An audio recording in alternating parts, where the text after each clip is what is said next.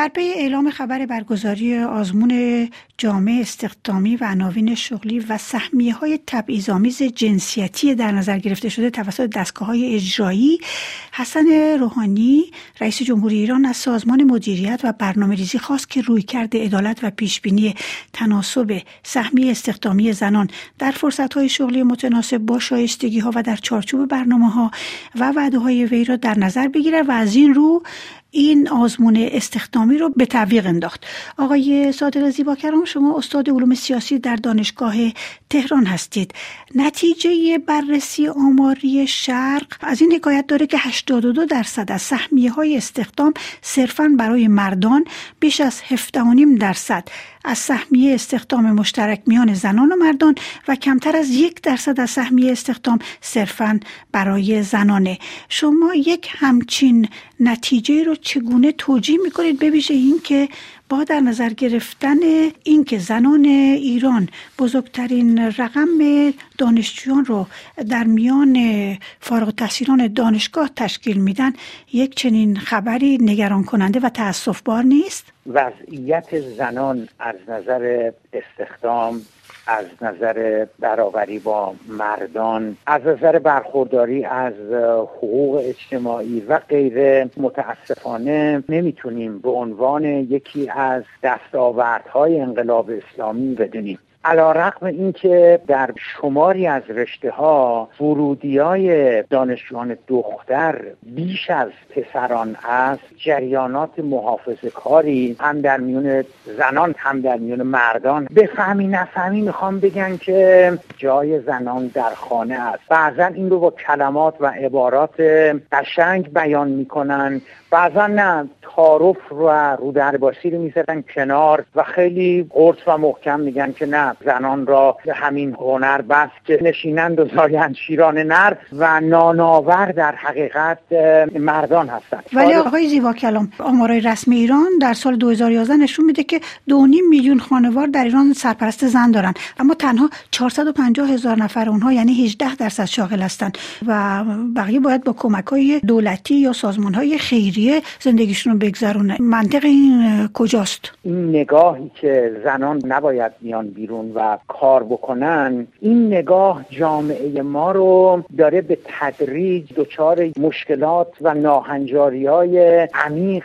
اجتماعی می‌کنه. برای اینکه شما نمی‌تونید از یک سو بیاید بگید که زنان وارد دانشگاه بشن و از سوی دیگر استخدامشون رو یک مقدار زیادی با وضع قوانین آینامه ها مقررات چه رسمی و چه غیر رسمی در یک وضع تبعیض آمیزی قرار بدید. صدها هزار خانواده هستند که نانآورشون زن هستش. این خانواده چه باید بکنه؟ اون وقت ما میگیم که چرا فقر هست چرا فحشا هست چرا دزدی هست چرا آمار زندانیان داره میره بالا چرا نابرابری هست. متاسفانه من مجلس شورای اسلامی رو به عنوان اولین مسئول به وجود آمدن فاجعه تبعیض علیه زنان می‌دونن. خانم هایی که اسلامگرا بودن در مجلس هفتم هشتم نهم کوچکترین گامی رو در جهت تأمین حقوق زنان بر نداشتن. انگار نه انگار که ما مشکلی به اسم مشکل تبعیض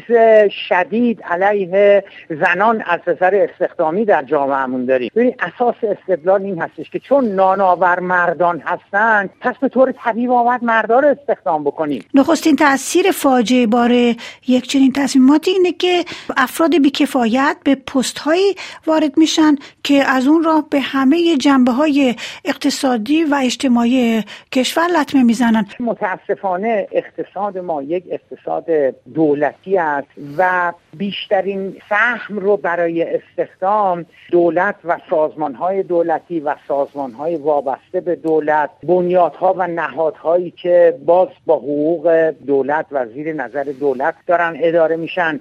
اینجوری نیستش که ما بگیم خب حکومت که بخش خصوصی که کنترل نمی‌کنه. بخش خصوصی مهندس می‌خواد تکنیسیان می‌خواد کارمند می‌خواد می‌تونه از زنان استخدام بکنه. اتفاقا نسبت استخدامی خانم ها در بخش خصوصی خیلی زیادتر هستش چون اونجا همونطور که شما گفتید به تحصیلات به تجربه به شخصیت و کارایی اون فرد بها داده میشه. و صرفا چون این مرد اون زنه نمیان خانومه رو استخدام نکنن و آقاها رو استخدام بکنن. ولی متاسفانه در سازمان های دولتی این چیزا رعایت نمیشه. ولی که به ضرر کشور باشه. چون اینجا آزمون برای 13 دستگاه دولتیه. از جمله سازمان دامپزشکی سازمان هواپیمایی کشوری سازمان ثبت احوال و می‌بینیم که در سازمان دامپزشکی 167 ردیف فقط برای مردان فقط 33 ردیف برای زنان در نظر گرفته شده. این چگونه است؟ فقط تبعیض علیه زنان نیست. اساسا وقتی که می‌خواد استخدام صورت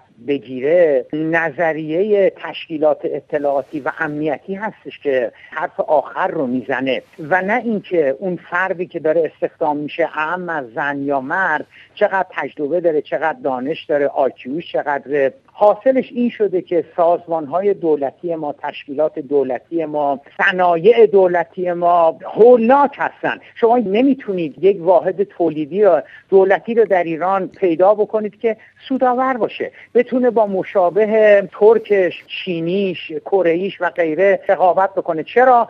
به خاطر استخدامایی که داره صورت می‌گیره و کیفیت وحشتناک پایینی که از نظر کارایی در سازمان های دولتی ما وجود داره. اصلا نام بردن از سهمیه در یک آزمون چه معنایی می‌تونه داشته باشه؟ چون آقای روحانی هم در خواست خودشون میگه که سهمیه های جنسیتی در جهت رعایت عدالت اصلاح بشه.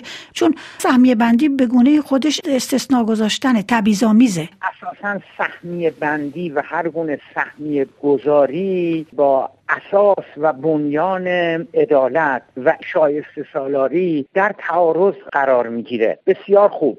ادهی بودند که رفتند به جنگ شهید شدند برای مملکت مبارزه کردند. الان یه چیزی حدود 27 سال داره از جنگ میگذرد. الان دیگه ما وارد یه نسل دیگری شدیم. بنابراین به عبارت دیگه از در که سهمیه بندی وارد می شود از پنجره شما عدالت و شایسته سالاری رو میندازید بیرون. آقای زیبا کلام. پس احتمالا می‌تونیم امیدوار باشیم اون چی که در زمان دولت احمدی نژاد رخ داد یعنی زنان رو از دستیابی به شماری از رشته ها محروم کردن و در پی افزایش شمار دختران در همه رشته های دانشگاهی با این داستان رعایت عدالت در سهمیه های جنسیتی شاید تا حدودی اصلاح بشه.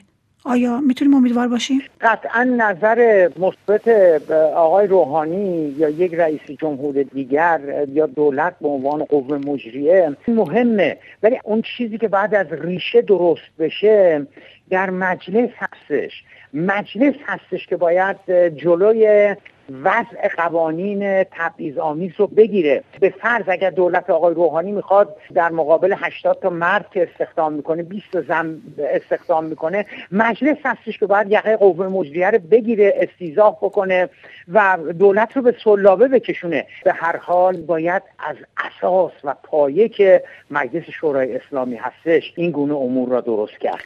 خیلی ازتون سپاسگزارم آقای صادق زیبا کلام یادآوری می‌کنم که شما. استاد علوم سیاسی در دانشگاه تهران هستید.